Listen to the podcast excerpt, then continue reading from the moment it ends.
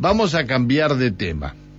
Ayer eh, nos preguntaron dos o tres veces sobre eh, el, encuentro del gobierno con los gremios por el tema del aumento salarial, ¿no? Esto, esto lo preguntaron que vos me dijiste el 8 de febrero, Fabi. ¿Sí? Fue así. Bien. Este, eh, vamos a hablar de, de este tema, de la situación salarial de cara a, una mesa que van a tener los gremios con el, Poder Ejecutivo. Y vamos a hablar con el secretario general de ATEN, Marcelo Guagliardo. ¿Cómo le va? Buen día. ¿Qué tal? Buenos días a usted, al equipo y obviamente a la audiencia de la radio, ¿no? Muchas gracias por atendernos, Guagliardo. Bueno, eh, a ver, este, ¿cómo, ¿cómo es el tema de, de las mesas por el tema, por esto de, del análisis de los salarios. Sí, no, la información que ustedes tienen es correcta. La mesa está convocada para el 8 de febrero. Eh, no sé si ustedes recordarán, nosotros ya en noviembre del año pasado estábamos planteando la necesidad de, de tener esa discusión porque obviamente que anticipamos que hay dos temas importantes para resolver antes del 2 de marzo, ¿no? que uno de ellos tiene que ver con los salarios y el otro con la cuestión de infraestructura que durante estos años ha sido tan eh, compleja esa situación y que ha golpeado de modo muy fuerte todo el sistema, con muchísimas escuelas que no han podido tener eh, la tan esperada y necesaria presencialidad. ¿no? Así que esos dos temas son para nosotros cruciales con vistas a eh, el 2 de marzo. Eh, uno de ellos lo estamos discutiendo, hay algunas cuestiones que se están haciendo, otras que lamentablemente todavía no podemos eh, decirlo bueno, no, no, no, no, las, no las tenemos resueltas. Eh, y el tema salarial que eh, se pospuso para el 8 de febrero, donde sí nosotros en la reunión que tuvimos con el ministro de Yancafilo allá por diciembre, hemos planteado la necesidad de que el gobierno no pierda tiempo, ¿no? de que vaya a esa mesa ya con la disposición de poder avanzar rápidamente y poder resolver de manera operativa este tema que nos ha puesto en otros momentos en situaciones muy complejas. ¿no? Es decir, ustedes están manteniendo reuniones entonces por otros temas y paralelamente a eso, en algún momento se habla también en estas reuniones del tema salario no, sé si tan así, tan, tan esquemáticamente. Fue la reunión de diciembre, que, donde llevamos toda la, problemática de infraestructura que veníamos planteando durante el año pasado, eh, y, ya el gobierno había anticipado que la reunión iba a ser el 8 de febrero. Por eso que planteamos la importancia de, llegar armados a esa reunión para que no dilate la decisión de, de el tema eh, esperamos que sea, porque la verdad es que nosotros venimos con eh, dos años de discusiones salariales que tienen un congelamiento durante todo el 2020, ¿no? Y la discusión, eh, ¿a qué, discusión, sí. ¿A qué aumento aspiran ustedes? Y nosotros aspiramos a recuperar lo que significó el 2020, donde tuvimos un 36% de atraso de congelamiento salarial, ¿no? Que fue el año que usted recordará, eh, no hubo ningún incremento en la, para nadie, ¿no? Obviamente.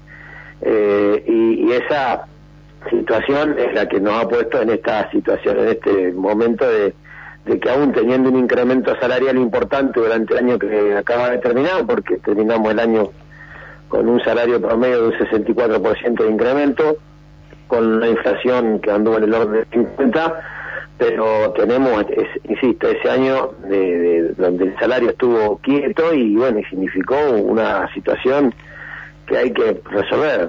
Ya algo resolvimos durante el año pasado, bueno, el resto hay que terminarlo de resolver este año para poder luego ir acompañando eh, a la inflación y que nuestros salarios tengan poder de compra, que es lo importante para cada trabajador y trabajadora. Es decir, ustedes irían por mucho más del 50% entonces.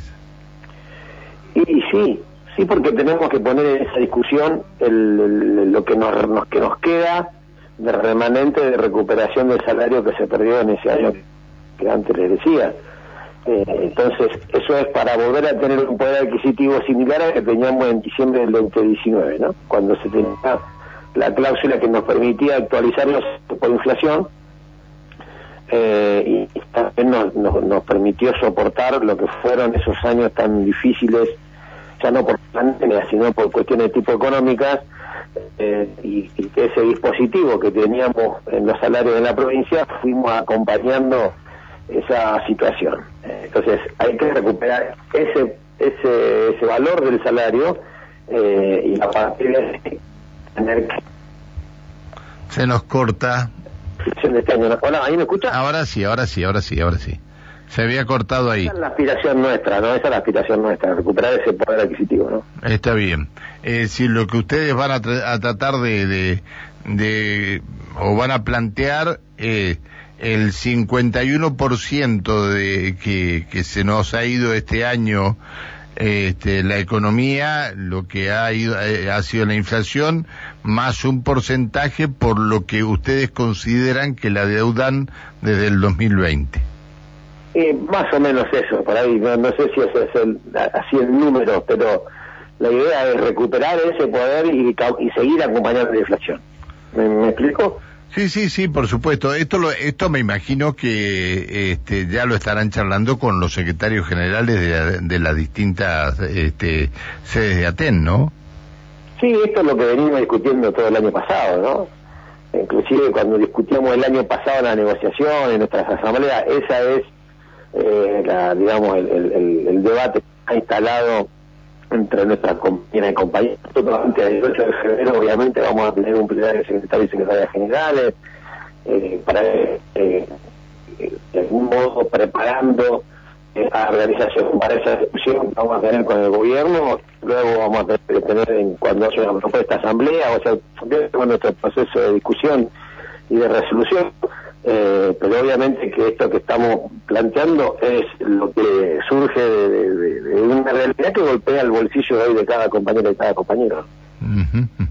Está bien. Bueno, eh, a ver, eh, ayer eh, se conocieron declaraciones del señor ministro de Educación y se conocieron algunas opiniones de ustedes en cuanto al inicio del ciclo lectivo el 2 de marzo y se conocieron que eh, 50 escuelas más o menos eh, son las que no tendrían presencialidad sino que este porque no terminan con las obras que se tenían que realizar en cada una de las escuelas y que en estas escuelas este, los alumnos volverían nuevamente a la, a, la, a, utilizar internet el que tenga y de alguna manera conectarse con el establecimiento. ¿Ustedes saben cuál, qué escuelas son estas 50 en las que no habría presencialidad? Mira, eh, todavía ese dato así con tanta precisión, creo que me parece que ni el mismo gobierno lo tiene. Eh, porque inclusive nosotros en este momento tenemos escuelas que sí ya podríamos decir no están trabajando y que deberían estarlo porque son del periodo de septiembre de mayo, no me refiero a, a cinco escuelas de Junín, otras tantas de la zona de Miné, algunas de la zona norte, de la zona centro.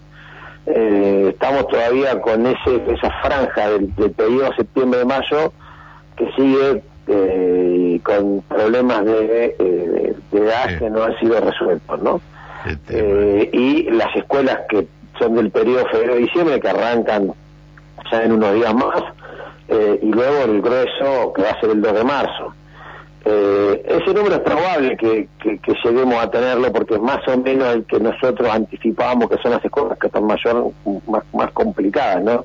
no están concentradas en un solo lugar, hay escuelas de, distintos lugares de la provincia. Eh, eh, y, nosotros lo que planteamos en eso es decir, hay que hay que hacer los máximos esfuerzos para tratar de llegar con todas las escuelas. No pasa no pasa por cambiar funcionarios sino eh, pasa por ponerse a trabajar en las escuelas. Este es, este es el gran tema. Me parece, es el tema, el, esperamos que eh, se, se, cumpla con el compromiso que se asumió de, eh, de trabajar a destajo para poder llegar en la mayor brevedad posible a cumplir con todo, porque lo que nosotros sí queremos anticipar es lo siguiente. venimos de dos años muy complejos, todos lo sabemos, Ahora, no hay, eh, digamos, virtualidad que clase la presencialidad. Sí, sí, sí. Eh, y, además no está garantizada la posibilidad de acceso virtual a todos nuestros estudiantes en toda la provincia y algunos ni siquiera tienen los dispositivos. Entonces, nosotros lo que estamos planteando es que se hagan los máximos esfuerzos para llegar a eh, tener el mayor número posible de escuelas resuelto con presencialidad. Eso es lo que aspira la comunidad, eso es lo que aspiramos nosotros los trabajadores trabajadoras, y entiendo que debe ser lo que debe aspirar el gobierno, porque el, el, saldo no es bueno cuando tenemos que empezar a discutir si eh, hay no eh, clases a través de cual, no, es de cualquier manera, es con la escuela, con la escuela abierta, con la escuela en condiciones, y eso es lo que esperamos que pase. Gracias por atendernos, Guagliardo, que siga muy bien, hasta luego, buen día. Que siga bien, hasta luego. El secretario general de ATEN, Marcelo Guagliardo, más del 51% estarían pidiendo de incremento salarial en la próxima reunión con el gobierno.